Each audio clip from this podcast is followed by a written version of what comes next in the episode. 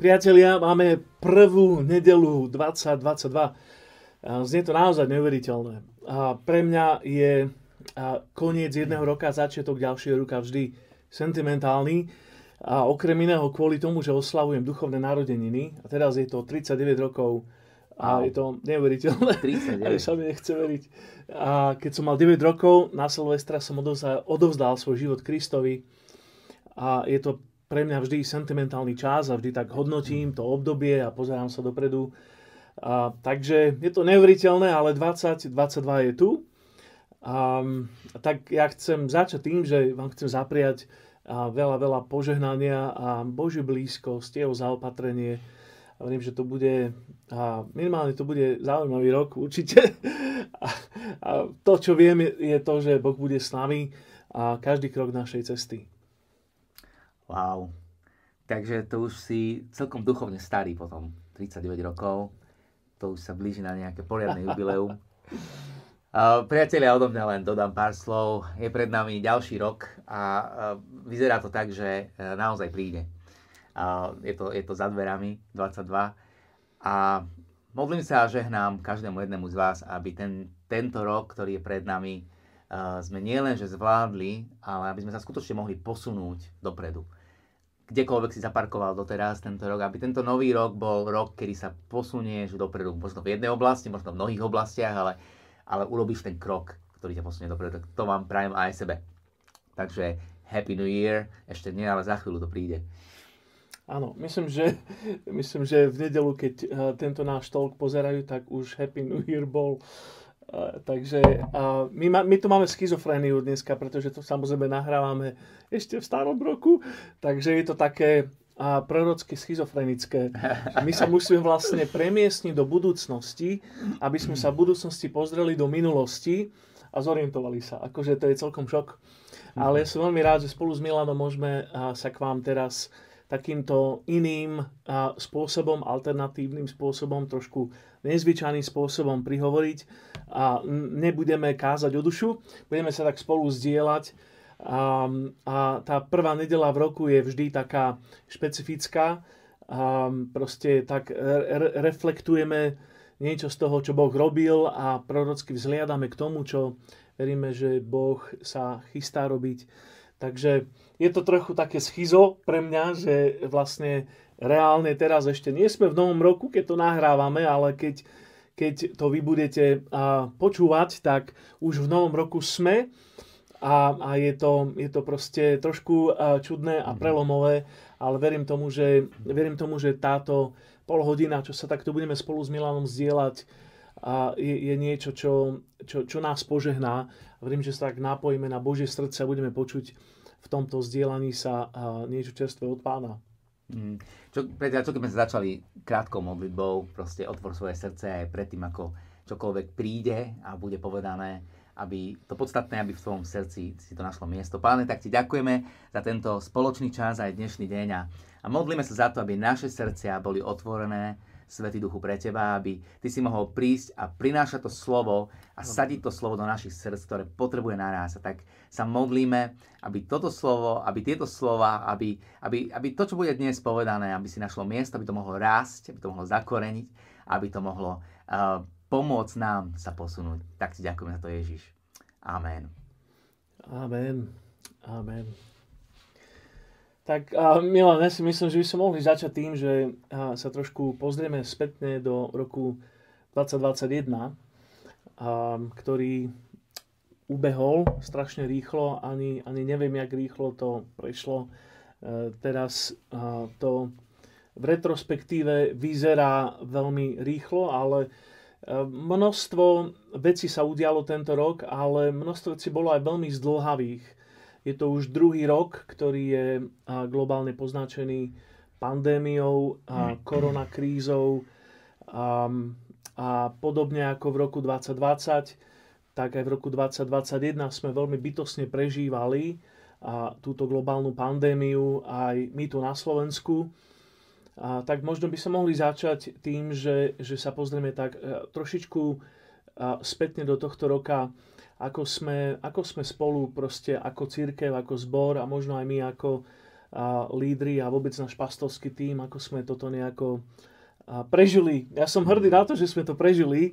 Je to samozrejme Božia milosť, ale ako nás to poznačilo, skúsme tak porozmýšľať o tom a možno sa vyzdieľať. Tak možno začni ty.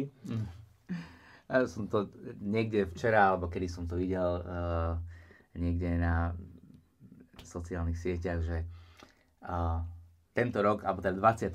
rok, hej, 2021, že nie je január, február, marec, apríl a tak, ale že lockdown,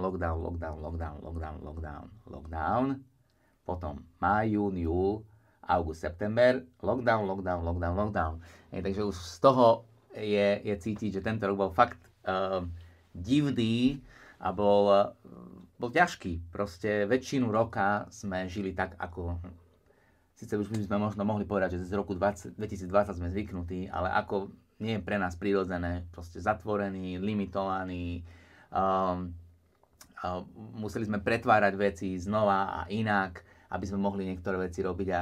A ja si myslím, že toto, že ono to v tom 2020 vyzeralo tak, že áno, prišla tá pandémia a všetko sa zatvorilo pomaly po treťom nakazenom človeku.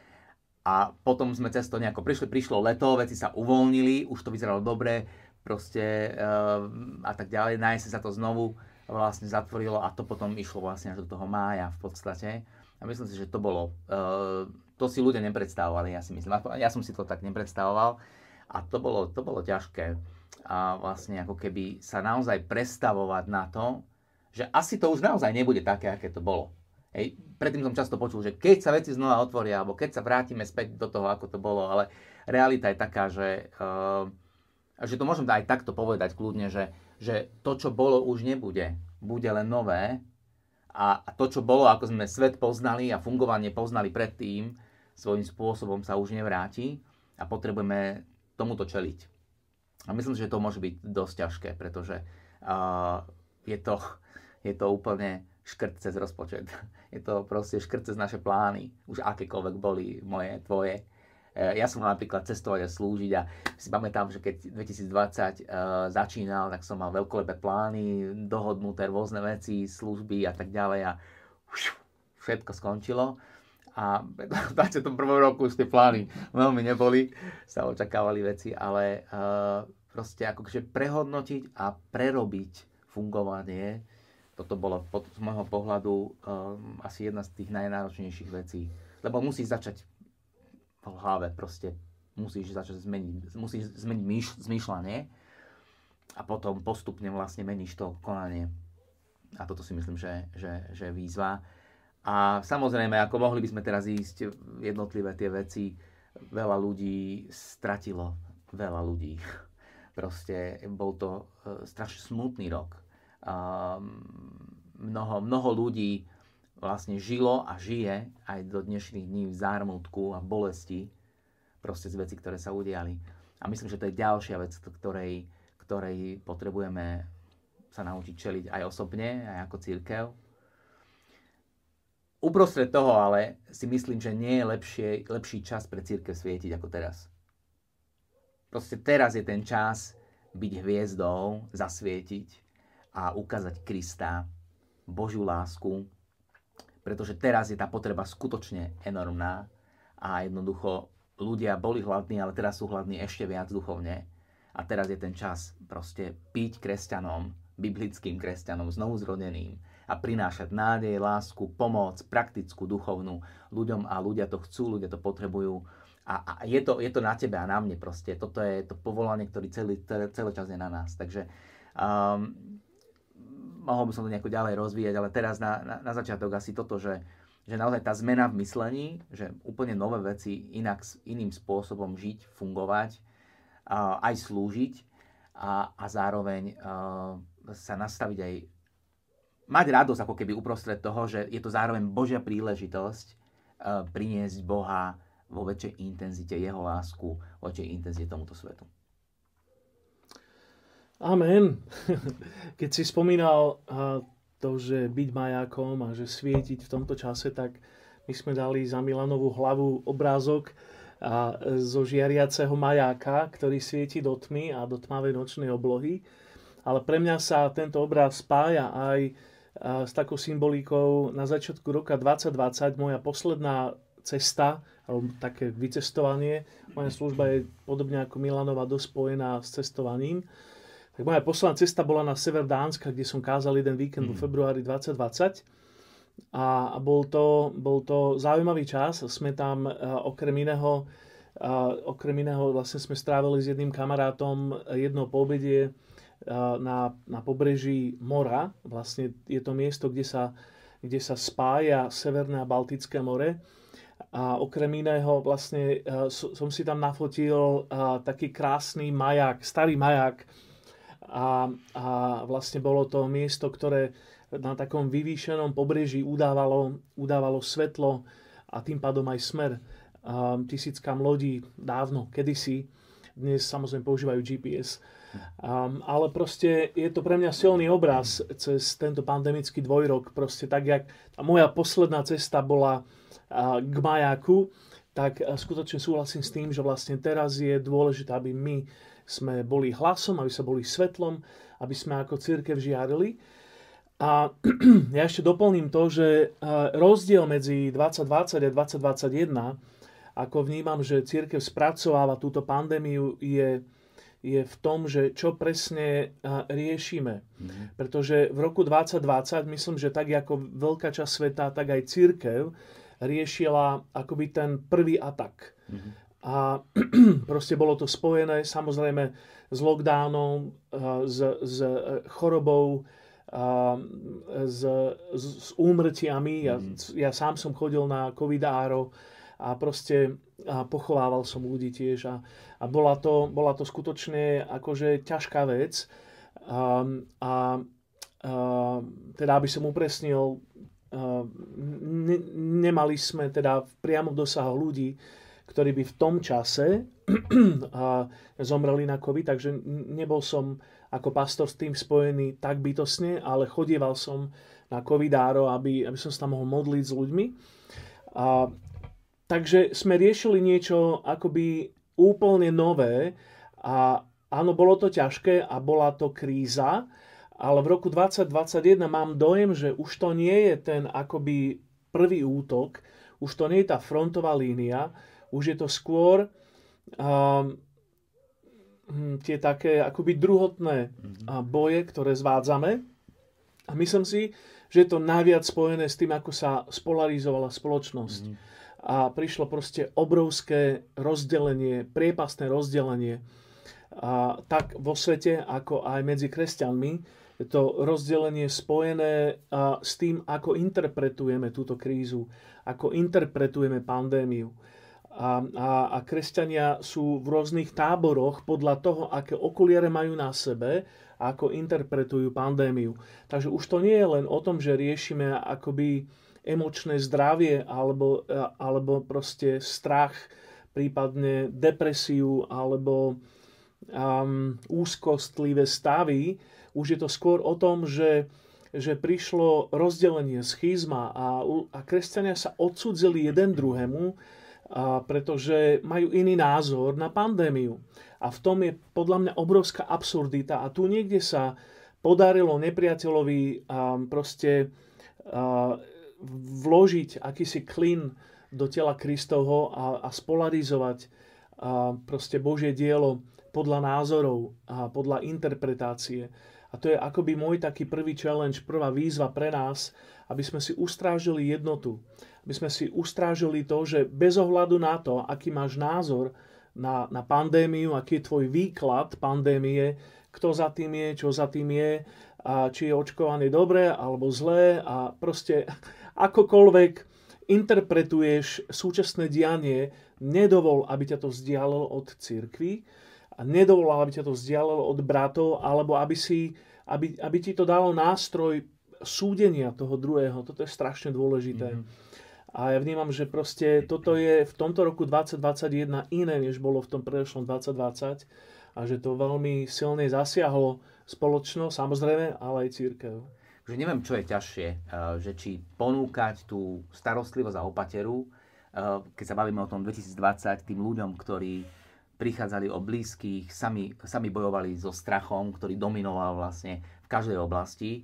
Strach z nakazenia, strach z choroby, strach zo straty, proste strach to definoval, alebo sa snažiť prinášať zmierenie do tej polarizovanej spoločnosti. Že mne príde, že s tou polarizáciou narastla aj agresivita. A proste naozaj to odmietnutie, individualita, proste taký antisystém, duch, ak to tak môžem nazvať, že tá polarizácia, možno v rámci očkovania a ďalších vecí spojené s pandémiou, priniesli platformu pre ľudí aj v tom, že budem iný ako ostatní, oddelím sa, budem anti a teraz mám príležitosť to prejaviť. A nehaďom všetkých do jedného vreca, ale hovorím, že mne toto prišlo, že taká zloba, nenávisť, drzosť, agresivita, že toto tiež stúplo vlastne ako keby v tom 21 oveľa viac, ako v tom 2020, kde ľudia, síce áno, tam sme bojovali so strachom, ale ľudia boli ako keby takí viacej otvorení, možno spolupracovať, viacej otvorení pre veci, ktoré, či už boli si istí, že im pomôžu, alebo nie, ale boli otvorení, pretože skúsme to spolu. A to spolu tam bolo také silné, že či sme sa pozerali na zdravotníkov, sme sa pozerali na nejaké, že aj ten slogan toho 2020 vlastne bolo, že spolu. A myslím si, že to nebol len symbol, ale že to naozaj vychádzalo z reality tej doby. Ale toto 21 sa naozaj zmenilo. Že tá agresia, ten tlak a toto. A myslím si, že nebolo len na Slovensku, ale vôbec globálne táto vec. Takže ty si mal takú skúsenosť, že slúžilo sa ti konkrétne jednoduchšie ľuďom, ktorí boli zasiahnutí pandémiou v zmysle straty, bolesti, strachu, alebo ľuďom, ktorí boli nahnevaní na systém, na proste všetko, ale tiež potrebovali vlastne tú službu zmierenia, že mal si nejakú takú skúsenosť, keď to vieš porovnať? Ja si myslím, že v tom prvom prípade sú ľudia zlomení a takým ľuďom sa ľahko slúži. A keď je človek zlomený, a samozrejme boli to veľmi ťažké prípady niekedy, ale v takom prípade proste, keď človek je zlomený, tak on prijíma tú službu a takisto je otvorený voči Bohu. Ale je pravda, že a ten druhý stav, a proste to rozdelenie, tak tam, to sme myslím, že nevybojovali ešte. Aj sa modlím za múdrosť, ako proste priniesť jednotu, aj kážem o tom, a niekoľko kázní som mal v nedávnej dobe práve o tom, že proste Ježišovi Kristovi bol ten rozdeľujúci múr zbúraný a my skutočne tvoríme jedno telo pred ním. Takže proste toto je, ja to veľmi proste prežívam, že Boží tlkot srdca pre nás je, aby sme nestratili jednotu, za ktorú Kristus zomrel. Pre nás. Môžeme sa tu na chvíľku zastaviť, ale len veľmi krátko. Proste pýtajme si jednotu pre cirkev, pýtajme si jednotu pre spoločnosť, jednotu do našich životov. Páne Ježišu, my ti ďakujeme za to, že ty, tvoj Otec, Duch Svätý, vy ste jedno.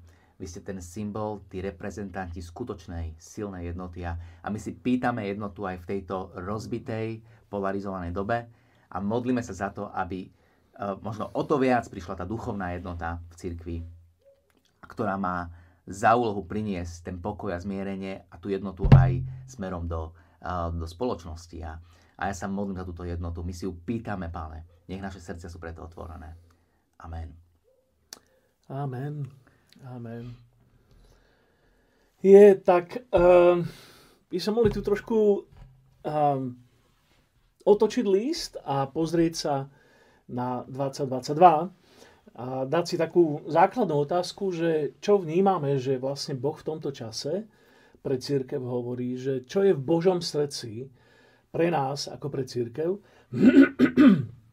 pardon, pre toto obdobie, ktoré je pred nami, do ktorého vstupujeme, ako počujeme Boží hlas, ako počujeme jeho usmernenie, čo je tá vízia alebo to smerovanie pre nás.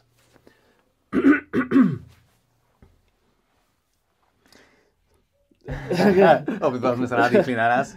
Tak začni kľudne. Kľudne daj, ja zapijem toto, čo tu riešim. Ja by som začal ešte trošku retrospektívne späť do toho 21., ale to preto, lebo to bolo v tomto roku, som mal také videnie a bolo to ako keby som sa pozeral hore do stropu a ten strop bol taký zaujímavý tým, že bol plný vody, hej, ako fyzika to nefunguje. Bol plný vody a zadržiaval túto vodu. Boli to ako keby ťažké, veľké kvapky vody, ktoré boli na tomto strope prilepené a čakali na svoj moment, kedy môžu spadnúť a rozplaštiť sa, vyliať sa. A proste, ale bolo to na tom strope a proste som videl ruku, ktorá vlastne ako keby vošla do tej vody na strope a tá ruka bola to Ježišova ruka, lebo proste videl som, že tá ruka mala znaky prebodnutia a vedel som, že to je jeho ruka. A jednoducho on tou rukou prešiel a zrazu spustil jednu lávinu vody, ktorá začala padať z toho stropu. A keď som sa tak modlila, pýtal som sa proste aj, je jasné z toho niekoľko vecí, samozrejme, že všetci čakáme na prebudenie, čakáme na prerazenie, na prelomenie, na vyliatie. Joel hovorí, vylejem svojho ducha na každé telo a všetci to chceme. A ja verím tomu vlastne od svojho obrátenia k Ježišovi, toto je moja pesnička, proste to je to, prečo žijem. Chcem vidieť prebudenie, chcem byť súčasťou prebudenia, chcem byť časťou, chcem byť kanálom všetkoho, čo sa toho týka. Ale uvedomujem si aj to, že potrebujeme byť na to pripravení a že jednoducho je to cesta, na ktorej sme. No a v tento moment som tam vnímal dve veci. Jedna bola to, že tá voda tam bola vlastne ako keby zamknutá, bola tam pripravená, ale nebola spustená, bola zamknutá na tom strope. A strop je zároveň aj takou symbolikou určitej limitácie, ako môže byť aj symbolikou bezpečia, ako strecha nad hlavou, hej, ale v tomto prípade nejaké limitácie, že zvyknem aj hovoriť, že narazím hlavou do stropu, že tam už je môj proste vrchol, koniec. A vnímal som, že aj tento rok 2021, že priniesol mnoho limitácie do nášho života. Proste limitoval, redukoval veci v našom živote, naše vnímanie, naše duchovné posuny, náš vzťah s Bohom a tieto veci. A tak som sa modlil za to, Páne, tak chceme, aby sa to spustilo, aby tam nebola limitácia. A Boh ma tak upozornil na ten veľmi známy príbeh zo Skutkov 2, kde sa zišli vlastne, apoštoli zišli sa z učeníci, aby očakávali na Otcovo zasľúbenie, čo im Ježiš povedal, že príde, hej, Svätý Duch, a v deň letníc. A viete, čo mi napadlo, že paradoxne oni boli zamknutí v tej hornej dvorane z toho ustráchaného momentu, či vôbec sa niečo stane, ale prišli tam a boli tam zamknutí. A z toho zamknutia nakoniec prišlo veľké vyliatie. A ja to aj takto som nejako to vnímal, že aj tento čas zomknutia, alebo teda zamknutia, verím tomu, že výsledkom a produktom toho zamknutia bude to vyliatie, kde proste Boh uvoľní niečo veľmi nadprirodzené a kde to bude proste to, o čom kážeme, o čom snívame, o čom hovoríme. Ale je to cesta a na tejto ceste teraz sme. Takže to som ešte ako keby, neviem presne, kedy to bolo, ktorý mesiac, možno 2-3 mesiace dozadu vnímal. A chcem ťa aj povzbudiť k tomu, že ak si sa dostal do nejakých limitácií, zaseknutia, do týchto vecí, potrebuješ naozaj ísť a modliť sa a povedať, Pane, ja chcem, aby si to odomkol. Aby si to odomkol v mojom živote. Už nechcem viac byť zamknutý, ale chcem, aby čo chvála, uctievanie, modlitba, jeho prítomnosť, to je ten najlepší kľúč na tom, ako keď Pavol a Silas boli vo väzení, boli zamknutí, boli proste prikovaní, ale začali chváliť a veci sa začali otvárať a verím, že takto to funguje aj v duchovnom živote. Takže to ešte len tak na prepojenie z toho, čo som vnímal v tom 21. roku, teda ešte stále sme len kúsok po 21. Takže no mám tu ešte nejaké ďalšie veci, ale... Ja tiež tak premostím. Nechám teba. A pre mňa zase ten silný obraz, toto je veľmi silný obraz, ktorý si ty spomínal. A pre mňa ten silný obraz je žatva. A myslím, že to je 2 roky dozadu, december 2019, som mali nedeľu vízie v Zlatých Moravciach a ja som tam kázal o tom, že rok žatvy, čas žatvy pred nami. Žatva 2020, proste to bol náš slogan. A zrazu proste 2 mesiace na to, 3 mesiace na to prišla pandémia a zdalo sa, akoby všetko išlo úplne proti tomu. A je to sila, že proste akoby to slovo, ktoré som prijal od Boha, začal som mu deklarovať a proste a my ako zbor sme to prijali a vošli sme do toho, tak všetko išlo úplne naopak, akoby žatva, bolo to posledné na zozname. Začali sme riešiť výslovne, že existenčné veci a nie, že žatvu. Tak len pár veršov vám chcem dať, alebo teda nám chcem dať, aj sebe chcem dať pár veršov, takú optiku žatvy, ako ju vidím teraz, s dvoročným odstupom. Žalm 126 vraví toto, že tí, čo rozsievajú so slzami, budú žať s plesaním. Inými slovami, že často žatva je spojená s tým zasievaním v slzách. A určite sme boli svedkami v posledných 2 rokoch toho, že sme zasievali so slzami, bolo počuť plač. S plačom vychádza ten, čo rozosieva semeno, s plesaním sa však vráti a donesie snopy. A ja verím, že toto je naozaj iba obdobie, ktoré je spojené so slzami, s bojom, s trápením reálnym, utrpením, ale vyjde z toho žatva a vyjde z toho žatva s plesaním. Amen, toto je super. A ďalšia vec je to, čo vraví Pavol v Galským 6, že Bohu sa nikto nebude posmievať. Čo človek seje, to bude aj žať. A my si to potrebujeme uvedomiť, že vlastne aj v tomto období stále zasievame. A chceme vidieť, že proste žneme Božie požehnanie, tak my musíme neustále zasievať požehnanie. Proste, čo človek seje, to bude aj žať. A ak chceme vidieť žatvu, a verím tomu, že ju chceme v našom zbore vidieť, proste neprestaňme investovať v modlitbách, v zasievaní. Aj teraz, proste v tomto období, aj keď je lockdown, neprestaňme zasievať. Proste, toto je investícia do Božieho kráľovstva. Ja teraz vôbec nehovorím o peniazoch. Hovorím o tom, že proste v duchu a v modlitbách, v príhovoroch, v evangelizácii, čokoľvek proste je pre nás to zasievanie v slzách. Neprestaň, nevzdaj to, pretože príde ten Boží zlomový moment, ako si povedal, a to, čo nazývame žatva, sa stane. V písme je žatva spojená s takým zvláštnym slovom, ktoré dnes veľmi málo používame, to je humno. A proste ono to fungovalo za starých čias tak, že keď bola žatva, a vlastne sa zožali tie stebla, tak to priniesli na humno a to zrno muselo byť vymlátené z tých klasov. A keď proste bolo vymlátené mlátičkou to zrno, tak vlastne bolo oddelené od pliev. Robilo sa to mechanicky a potom vlastne to humno bolo na vyvýšenom mieste, aby vietor mohol tie plevy, ktoré sa oddelia od zrna, odviať. A myslím, že niečo také Boh teraz robí. A to všetko je v tom procese žatvy. Proste áno, zasievame so slzami, potom tie stebla prinesú zrná a niekde v tom procese to Boh proste zožne a príde to do humna. A sme tam vymlátení. Aby sa tie plevy oddelili od zrna. To, čo nemá byť, sa má oddeliť od toho, čo tam má byť. Žalm 1.4 to vraví tak, že inak je to s bezbožníkmi, tí sú ako plevy, ktoré odnáša vietor. Myslím, že Boh tak diferencuje to, čo je spravodlivé od nespravodlivého. V Matúšovi 3.12 tu je reč o Ježišovi, jeho poslaní, že má v ruke vejačku, prečistí namlátené zrno, to je žatva. Pšenicu zhromaždí do sípky, ale plevy spáli v neuhasiteľnom ohni. Takže Boh takéto niečo, verím, že v tomto procese žatvy koná a robí to aj teraz, aby nás očistil, aby očistil cirkev, aby očistil Božie kráľovstvo, aby očistil žatvu. A posledný veršík z tohto kontextu je Lukáš 22, kde Ježiš vraví Petrovi, o ktorom vedel, že ho zradí, vraví mu tieto slova, že Šimon, Satan si vás vyžiadal, aby vás preosial ako pšenicu. To je obraz humna, aby vás vymlátil, aby vás preosial násilným spôsobom.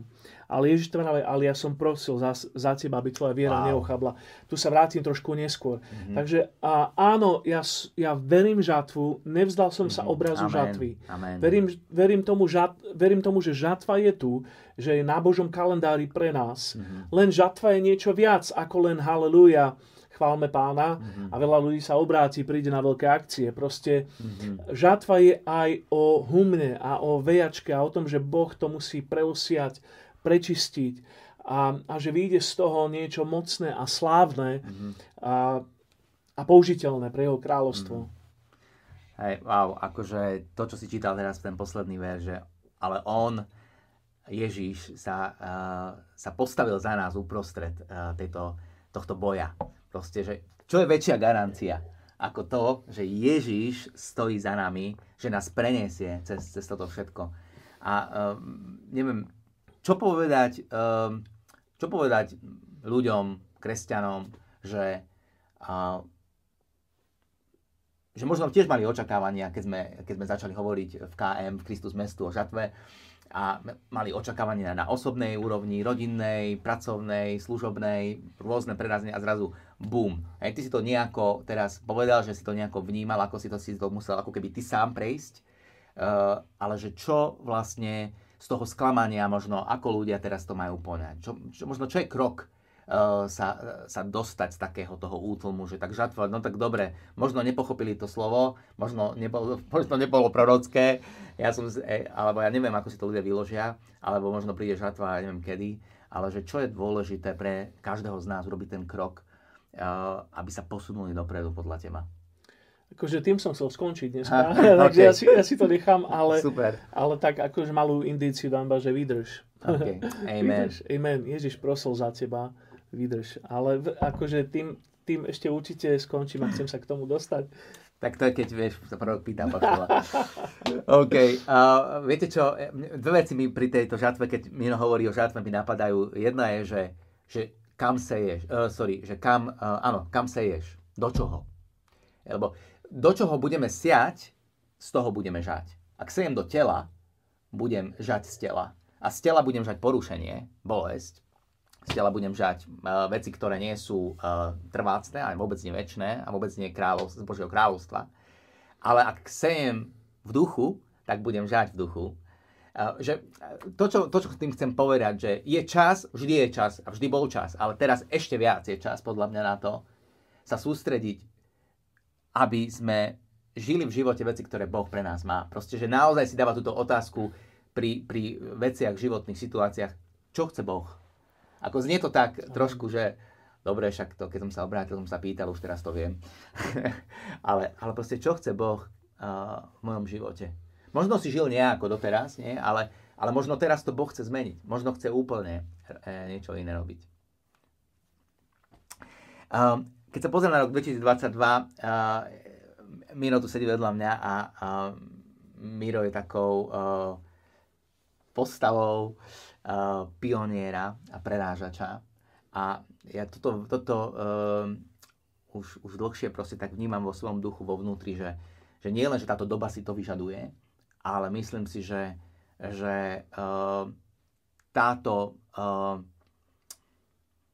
toto povolanie byť pionier, že nie je vyslovene myslené pre konkrétnych jednotlivcov, ale že každý z nás potrebuje byť pionier v tejto dobe.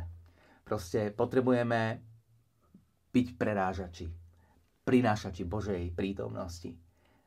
Raziť tam, kde možno nikto nerazil pred nami. A chceme byť ľudia, ktorí chcú viesť ďalších ľudí, tak potrebujeme sa s týmto stotožniť, že to nebude ľahké a potrebujeme byť pionieri. Pozeral som sa na náš vianočný stromček, teraz predvčerom, či kedy to bolo, a už je taký trochu ovisnutý. Ale proste som si hovoril, že každý rok, možno vy máte umelé stromčeky, možno žiadne, a ozdobujeme to nejako a tak, aby bola radosť. A viete čo, zrazu, keď som sa pozeral na ten stromček, tak Boh ku mne hovoril, áno, aj cez to, jak sa pozeral na stromček, a povedal, tieto slova som akože počul vo svojom vnútri, že stopni alebo prestaň dekorovať staré, začni budovať nové. Môžeme mať staré veci v našom živote a snažíme sa ich zdekorovať, aby lepšie vyzerali. Snažíme sa ich nejako pretransformovať, zdekorovať, ako vylepšiť. Ale Boh hovorí, v tejto dobe prestaň dekorovať staré, ale začni budovať nové. Na to potrebujeme naozaj pionieri. Vieš čo, ak aj budeme hovoriť slovo, ktoré je prorocké, Prorocké slovo nie je slovo, ktoré ti má povedať niečo o budúcnosti iba, alebo neviem čo, vyložiť ti nejaké sny alebo čo, ale v prvom rade je to slovo Božie a je to slovo, ktoré ti má pomôcť, ale je to tvoja a moja zodpovednosť vlastne sa postaviť do pozície, že chcem toto slovo zobrať do svojho života a chcem s tým niečo urobiť. Inak to veľmi nefunguje. Ja vám chcem prečítať z Izaiáša 60. kapitoly 1. a 3. verš. Pretože veci sa niekedy dejú. Boh nie je limitovaný, že by vedel robiť iba jednu vec naraz. A ja som si prial, keby som mohol povedať, že Boh mi hovoril, že v roku 2022 pandémia končí, všetko bude super, prichádza prebudenie, prerazenie, všetko. Veľmi som sa tešil, ale čím viac som sa nejako aj sústredil na to, že čo Boh hovorí v tomto čase, veľmi veľakrát som sa vrátil k tomu slovu, že trasenie. Trasenie, zatrasenie. Proste a to nie je príjemné slovo.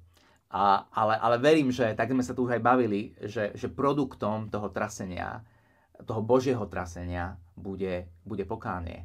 Budú životy, ktoré sa obrátia ku Kristovi. Bude oslobodenie, bude uzdravenie, budú tie veci prerazenia, ale tá cesta, o ktorej aj Miro hovoril, že tá žatva nie je len hurá, haleluja, všetko na nás padá, ale že je to humno, že je to tá mlátička, že jednoducho je to tá cesta, ktorá nie je ľahká. Ale Boh vie robiť aj dve veci naraz. A toto je to, čo som vnímala, čím vás chcem povzbudiť, že napriek tomu traseniu, Boh dokáže uprostred trasenia vytvoriť bezpečné miesto pre teba. Chápeš, že všetko sa môže triasť, čo je otrasiteľné, ale Boh vytvorí bezpečné miesto pre teba, aby to, čo je neotrasiteľné, kráľovstvo, ktoré je zasiate v tebe, aby bolo chránené. Teda ten Izaiáš 61.3: Vstaň, zasvieť, lebo prichádza tvoje svetlo a Hospodinová sláva vychádza nad tebou.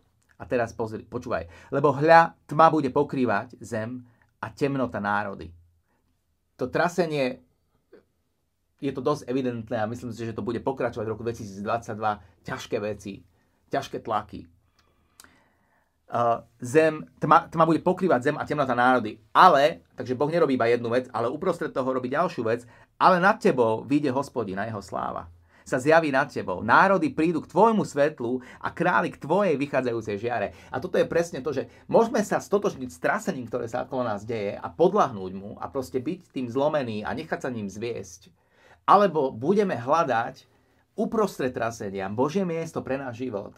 A keď sa to stane, tak nad nami vyjde Božia sláva a to svetlo bude žiariť jasne, že aj tí, čo sú uprostred trasenia, v tom trasení, v tých ťažkostiach a komplikácie budú prichádzať, pretože to svetlo bude svietiť.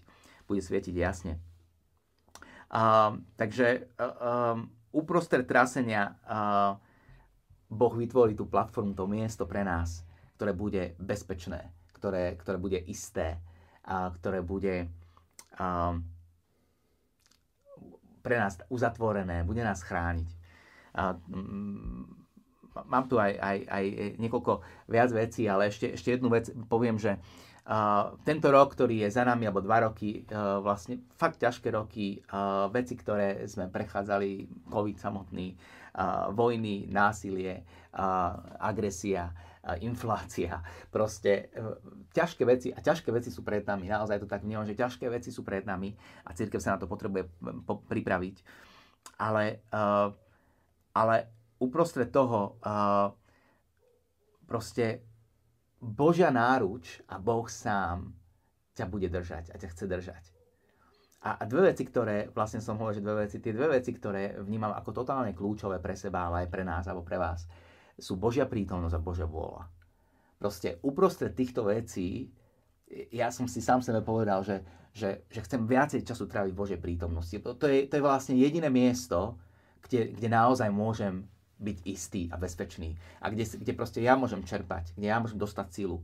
Že jednoducho aj teraz sme online dlhodobo a možno to bude skákať, že budeme naživo, budeme online a neviem, ako sa to bude všelijako meniť. Že ani to už nie je normálne v tom slova zmysle, že však prídem a s niekým sa porozprávam, stretnem sa, prídem do zboru alebo niekto sa bude so mnou modliť. Božia prítomnosť je to miesto, kde môžem čerpať a tá Božia vôľa, tá druhá vec, to je to smerovanie, to je to siatie v duchu. Proste, že idem do tých vecí, ktoré sú Božie. A to mi garantuje to, že nie, že to bude ľahké, ale garantuje mi to, že Boh je so mnou v tom, že jednoducho na tej ceste nie som sám a že On mi pomôže cez to prejsť. Takže to sú také dve veci, ktoré veľmi mňa Božia prítomnosť a toto zveľaďovať a hľadať tú Božiu vôľu naozaj každý deň, že Bože, čo Ty máš pre mňa a čo je ten ďalší krok. Ja sa tiež tak na to napojím, lebo myslím, že to trasenie je obraz, ktorý je prepojený s tou mlátičkou, s tým humnom. A že možno aj viacerí z vás ste prežívali v tomto čase a prežívate v tomto čase, že ste takto poriadne skúšaní. Tu je dobrá správa, 1. Petrova 1. Je tam napísané, že radujte sa z toho, aj keď azda teraz máte ešte nakrátko prejsť zármutkom rozličných skúšok. To také čudné oxymoron. Že sa máme radovať z toho, keď sme v skúškach, v trasení, v humne, aby vám vaša vyskúšaná viera, to je to, čo Ježiš povedal Petrovi, že ale ja som prosil za teba, aby tvoja viera prešla testom. A teraz ten istý Peter tu vraví, že v podstate som vyšiel z toho dobre, radujte sa aj vy, keď prechádzate takýmto trasením, lebo váša vyskúšaná viera, tak ako bola moja viera vyskúšaná, ktorá je oveľa cennejšia ako pominuteľné zlato, ktoré sa tiež preskúšava ohňom, aby bola na chválu, slávu a česť pre zjavenie Ježiša Krista. Takže myslím si, že to, čo Boh v tomto čase robí, je to, že áno, trasie tým sítom a prečisťuje zrno od pliev a v konečnom dôsledku z tohto vychádza žatva na jeho slávu a naša viera je z toho posilnená, zmocnená. Výjdeme z toho vo väčšej sláve a vo väčšej viere. A Ježiš to povedal tak, že keď príde Syn človeka, či nájde vieru na zemi, on hľadá túto čistú rídzu, očistenú vieru. To je strašná obrovská výzva pre nás. Proste ja chcem, aby keď nebo pozerá na nás, na Kristus mestu, aby proste Boh videl, že áno, tu je živá viera. Že sme ľud plný viery. Áno, boli sme pretrasení, sme preskúšavaní, ale naša viera ostala. A je čistejšia, je autentickejšia teraz, než bola pred pandémiou. Myslím, že mnoho ľudí si dáva otázku, že či toto reálne sú posledné časy. Že proste, či je to tá hodina skúšky, ktorá má prísť na celý svet, či toto sú posledné časy. A moja odpoveď na záznam, moja odpoveď znie, že neviem. A nezľahčujem to samozrejme, ale chcem to naozaj povedať tak, že myslím, že nikto z nás nemá Boží kalendár. Ak vám niekto tvrdí, že ho má, tak myslím si, že je to zrejme z písma, že nie je možné v tomto mať. Samozrejme potrebujeme rozoznávať nejaké základné znamenia doby.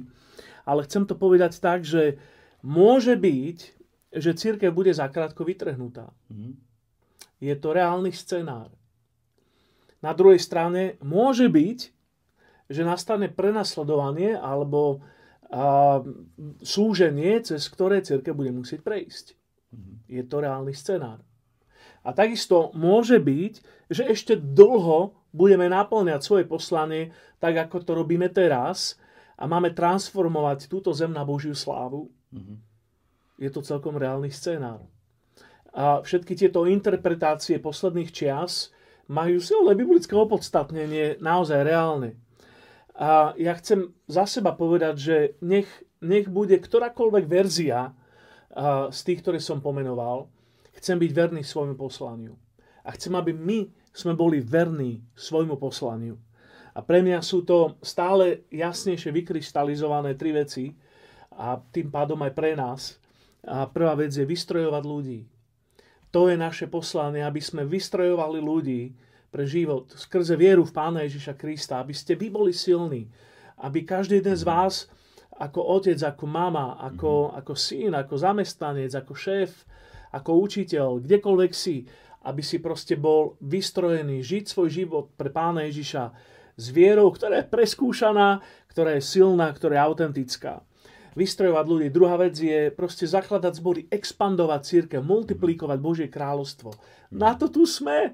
Nemôžeme sa uspokojiť s tým, že máme 3 lokality, máme nejaké startupy a založili sme Budapešť počas pandémie, čo je veľké svedectvo. Proste musíme neustále mať tento motor, že musíme multiplikovať Božie kráľovstvo, pretože toto je naše poslanie. Zaplaviť túto zem životaschopnými zbormi, proste zhromaždeniami Božích detí, ktoré transformujú svoje mesta. To je druhá vec. A tretia vec je byť takým katalizátorom pre prebudenie v našej generácii. Ako už Milan povedal, to je naša túžba, náš hlas od začiatku. Chceme vidieť prebudenie, chceme vidieť Amen. Bezprecedentné Božie vanutie v tejto krajine, v našej generácii, v našej kultúre, ktoré pôjde naprieč sociálnymi sférami, generáciami, strhne ľudí, pretože ľudia sú podstatne citlivejší na Boží hlas vtedy, keď je takáto klíma prebudenia. Takže to je pre mňa dôvod, prečo bez ohľadu na to, či je pandémia, nie je pandémia, robím to, čo robím a vediem aj názbor k tomu, aby sme boli verní. Takže áno, je tu ťažká sezóna, reálne. A či sú posledné časy, alebo nie, určite sú poslednejšie, ako boli vtedy, keď Ježiš oznámil, že žijeme v posledných časoch. Ale akýkoľvek scenár nás čaká, tak my musíme byť verní svojmu poslaniu. A keď proste príde na Božích hodinkách tá posledná sekunda, tak chcem, aby ma Boh pristihol pri tom a nás pristihol pri tom, že náplňame svoje poslanie. Amen. Myslím, že každý potom túži a verím tomu, že túžime potom, aby sme naplnili to poslanie, ktoré nám Ježiš dal, ktoré Boh na nás dáva. Na to práve je dôležité vedieť, že nie si v tom sám. Jednoducho, že Boh, že to nie je len nejaká pekná frázička, že Boh je s tebou a je to v Biblii, ale že to je realita, ktorú žiješ, ktorú zažívam, že Boh ma naozaj neopustí, že Boh je naozaj so mnou. A keď som hovoril o tom, že trasenia, je dôležité vedieť, že sú veci, ktoré sú neotrasiteľné.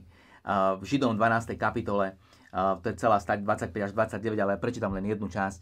A je tam napísané, že ja ešte raz zatrasiem nielen zemou, ale aj nebom. A toto ešte raz naznačuje premenu toho, čo je otrasiteľné, lebo je stvorené, aby ostalo, čo je neotrasiteľné. Hej, to, čo je otrasiteľné, sa otrasie, a to už sme videli v tom obraze s plevmi a semenom. Proste to neotrasiteľné, to je to kráľovstvo, neotrasiteľné kráľovstvo, ako toto pokračuje ďalej, zachovávajme si milosť a pomocou tejto milosti, ktorú nám Boh dáva, môžeme slúžiť Bohu. Takže nie pomocou talentu alebo týchto, to sú také bočné veci, ale slúžime pomocou milosti, ktorú nám Boh dal a preto vieme slúžiť aj v tejto ťažkej situácii s úctou a bázňou, aby sme sa mu páčili. Veď Boh je stravujúci oheň. A ja vám chcem povedať, že keď sme tu hovorili aj dnes o limitáciách, že inflácia, choroby, COVID, proste nesmieme sa stretávať. To všetko sú limitácie. Ja som o tom aj ten obraz hovoril s tou limitáciou na strope. Chcem vám povedať, kráľovstvo Božie nepozná limitáciu. To znamená, kráľovstvo Božie nepozná infláciu, nepozná nedostatok. Ono nepozná tieto veci. Kráľovstvo Božie tieto veci nepozná a my si toto potrebujeme prisvojiť a povedať, že ani my proste to nechceme poznať v našom živote. Zasľúbenia, a to vám len prečítam 2 verše, ale všeobecne zasľúbenia je niečo, čoho sa potrebujeme držať na každej križovatke nášho rozhodnutia. Žalm 37.19 hovorí, nebudú zahambení v zlých časoch, v dňoch hladu sa nasytia. Proste to je Božie zasľúbenie, ktoré sa potrebuješ držať. Deuteronomium 33.25, nech sú jeho závory, alebo iný preklad hovorí, jeho zámky, nech sú zo železa a bronzu. Nech je tvoja sila trvá, až kým žiješ. Proste tá Božia platforma uistenia, pevnosti v čase trasenia je tak silná, že je to závora zo železa a bronzu a že ťa drží, až kým žiješ. Jednoducho Boh ťa má v rukách. A úplne na záver, môj Boh, môj obľúbený verš Filipanom 4.19, môj Boh splní každú vašu prosbu podľa svojho bohatstva v slave Kristovi Ježišovi. Proste toto je realita, ktorú nám Boh dáva, že každú jednu prosbu, ktorá je v sláve skrze Krista. Proste tú potrebu, ktorú máš, ona je tam. Proste Boh o nej vie, Boh ju splní, Boh ju bude riešiť. A toto je spôsob, akým potrebujeme pristupovať k jednotlivým veciam. Jednoducho vedieť, že Boh sa postará. Neviem, aký máme čas, ale také kratučké svedectvo, len rýchlo sa ho snažím povedať. Teraz, čerstvé. Pokazilo sa mi auto. A pred Vianocami budget minutý, budget januárový, ešte novoročný, nevytvorený, takže veľmi zle. A tá oprava bola aj so súčiastkami dosť náročná, vyše 800 €. A schrádim do celé, servis, do ktorého chodím, a majiteľ tohto servisu ma prekvapil, keď som prišiel, vlastne to auto som si dal opraviť naozaj na vieru, lebo potrebujem auto ku životu, ku službe, musel som ho hrať opraviť, že sa prípadne nejako dohodneme. A on mi povedal: vy pomáhate ľuďom, slúžite im a ja pomôžem vám, je to na mňa. Bol to šok pre mňa, ale na druhej strane toto je presne to, o čom hovorím. Proste Boh pozná tvoje účty, Boh pozná, čo potrebuješ, a potrebuješ sa aj ty, aj ja v každej sfére skloniť k nemu a hľadať ho a pýtať si proste od neho. Ja som si ani nepýtal, úprimne sa priznávam. A Boh mi aj tak dal. Nepýtal som si, ani som si nepýtal, že prosím, daj mi opravu, nech mi to niekto zaplatí, alebo niečo nie. Takže vás len naozaj chcem povzbudiť, že zasľúbenia fungujú, aj keď nevyhnutne si to nejako nepýtame, že Boh vie o tom, a proste len sa spolahni na neho, dôveruj mu. Amen. A tak ja tu mám taký posledný veršík ešte, a to je ten, čo si odo mňa ťahal. Izaiáš 8:17. To je to, čo verím, že potrebujeme robiť v tomto čase. Vraví tieto slova, že budem čakať na Hospodina, ktorý si zakryl tvár pred Jakobovým domom, a budem dúfať v neho. Nejdem do histórie, to malo samozrejme priamy prorocký dopad pre tú generáciu, pretože izraelský národ tu riešil proste hrozbu vonkajšieho nepriateľa, ale prorocky to pomenováva tak, že Boh si akoby zakryl svoju tvár, akoby odvrátil svoju tvár od nich. A Izaiáš tu vyznáva, že ja budem na to reagovať tak, že budem čakať na neho a budem dúfať v neho. A toto je nádej. Toto čakanie a dúfanie, to je nádej. A nádej, o ktorej my tu hovoríme, nie je len nejaké dúfanie, pasívne dúfanie, že raz to dobre skončí, ale nádej tu znamená aktívne očakávanie, že aj keď sa mi zdá, že Boh je vzdialený, aj keď necítim jeho hmatateľnú, manifestovanú prítomnosť, ja budem dúfať v neho, budem čakať na neho, budem v aktívnom očakávaní, v poslušnosti tomu, čo mi povedal predtým, pre nás je to žatva, a budem pokračovať v tom, čo mi povedal, budem verný a budem čakať, že on zasiahne v správny čas. A toto chcem pre nás tak zanechať, že áno, ideme cez trasenie, ideme cez humno, ideme cez obdobie, keď zdá sa, že Boh si zakryl svoju tvár. Má to otvorený koniec, nevieme, ako veci dopadnú. Ale ja ťa chcem tak pozvať k tomu, že áno, to, čo sme hovorili na začiatku, chráň jednotu, žehnaj a nesúď.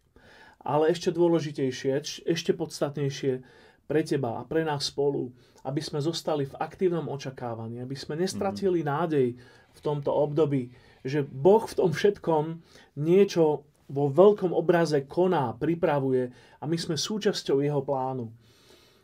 Takže chcem ťa tak povzbudiť a toto je ten môj akoby input pre teba, že ostaň v aktívnej nádeji. Amen. Očakávaj na Boha. Nedovol si ukradnúť nádej v tomto naozaj reálne, objektívne ťažkom čase. Nenechaj si ukradnúť nádej. Budem dúfať, budem čakať, pretože Boh z toho všetkého vyjde slávne. A pre nás to znamená, že áno, vystrojujeme ľudí, zakladáme, multiplikujeme a zbor, cirkev, Božie kráľovstvo, a chceme byť katalizátorom prebudenia. Tak hovorím, že my nečakáme na prebudenie, my sme v prebudení, sme súčasťou Božieho hnutia. A tu, tak ako ho vidíme v našom najbližšom kontexte, ale aj sme súčasťou niečoho, čo Boh koná po celom svete. Sme súčasťou globálnej rodiny. To je aj jeden z dôvodov nášho prepojenia z Equippers. Sme súčasťou niečoho, čo Boh koná po celom svete. Sme súčasťou Božieho vanutia, prebudenia. Nedovol si to ukradnúť. Nedovol si ukradnúť nádej. Nádej, to je to, čo nás prenesie aj cez toto obdobie. Veľmi vám to žehnám. Myslím, že niektorí z vás to potrebujete teraz veľmi reálne počuť. Nenechaj si ukradnúť nádej. Očakávaj, dúfaj. Ostaň v nádeji. Amen. Ja by som sa chcel a vlastne už iba modliť. A naozaj, tak jak aj Miro hovorí, aby sme vstupovali do tohto nového roka s tým, že tá nádej je aktívna, že tá naša dôvera je skutočná, 100%. Hej, proste, že dôverujeme Bohu na 100%. Že on nie len, že sa postará, ale že nás posunie. Ja toto veľmi vnímam, že nás posunie ďalej. Lebo my nechceme len prežívať, nechceme len zostať tam, kde sme boli, ale chceme sa naozaj posunúť ďalej. Chceme nové teritória, nové územia. Chceme vidieť nové posuny, chceme vidieť nových ľudí. Chceme zažiť nové veci, my, každý jeden z nás s Bohom. Nové stretnutia a to si chceme pýtať. Takže aj teraz, keď sa budeme modliť, tak proste zameraj sa na to, že Bože, už nechcem byť zaseknutý niekde, chcem to uvoľnenie v prvom rade vo svojom živote a chcem to potom vidieť aj v zbore, v cirkvi, chcem to vidieť všade okolo seba. Amen. Tak dáme modlitbu. Bože, tam, kde si, môžeš tak vystrieť svoje ruky k Pánovi a prijímať teraz. Halleluja.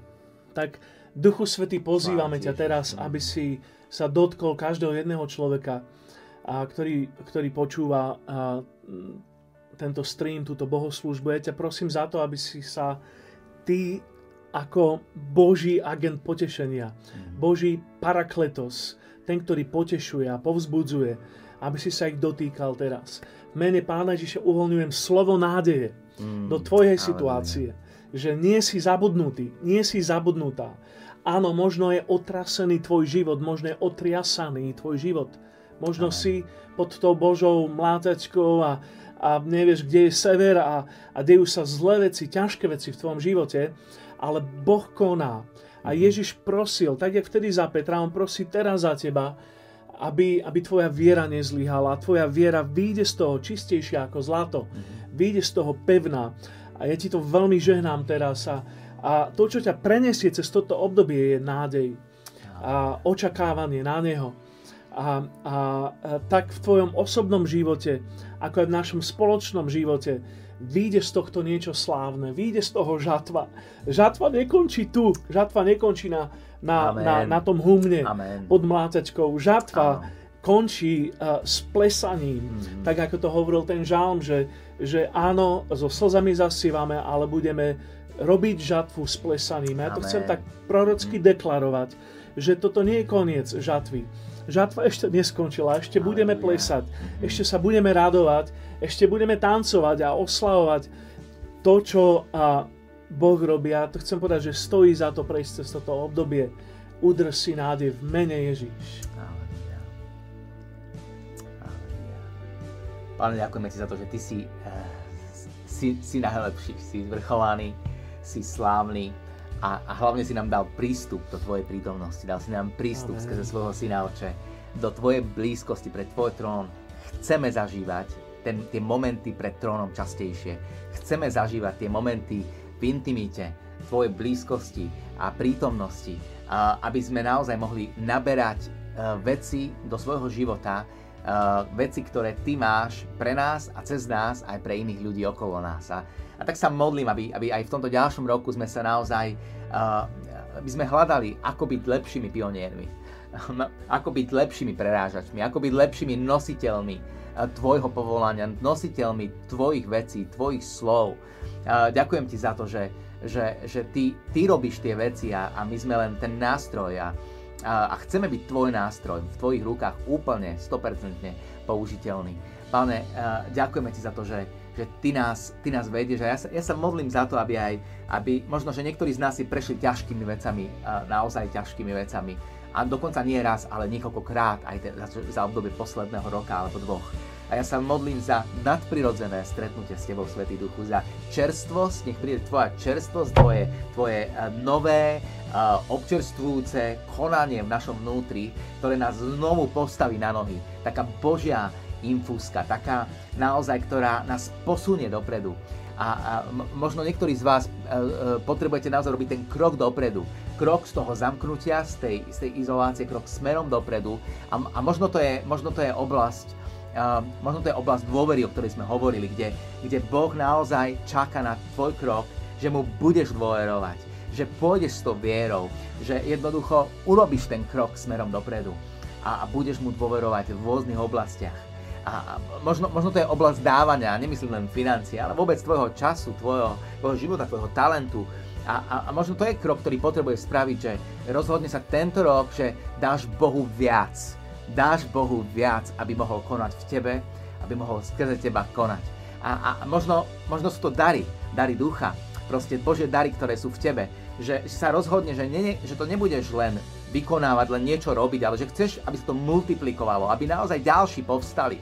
Možno to je dar učenia, alebo modlitebný, alebo jednoducho uzdravenie, alebo čohokoľvek, že čo ty tak v sebe rozvíješ, ale sa modlím, aby nielen, že si to rozvíjal v sebe, ale aby naozaj si to posúval ďalej, aby sa to mohlo multiplikovať, aby sme mohli raz v týchto veciach. Pane, ďakujeme ti za to, že toto je v tvojich rukách, že dnes sa môžeme zjednotiť spoločne, že tento ďalší rok, ktorý je pred nami, bude víťazný rok. Páne, že my nielenže prejdeme, ale my zvíťazíme. Zvíťazíme, pretože ty si zvíťazil. Ďakujem ti, Ježiš, za to. Amen. Amen.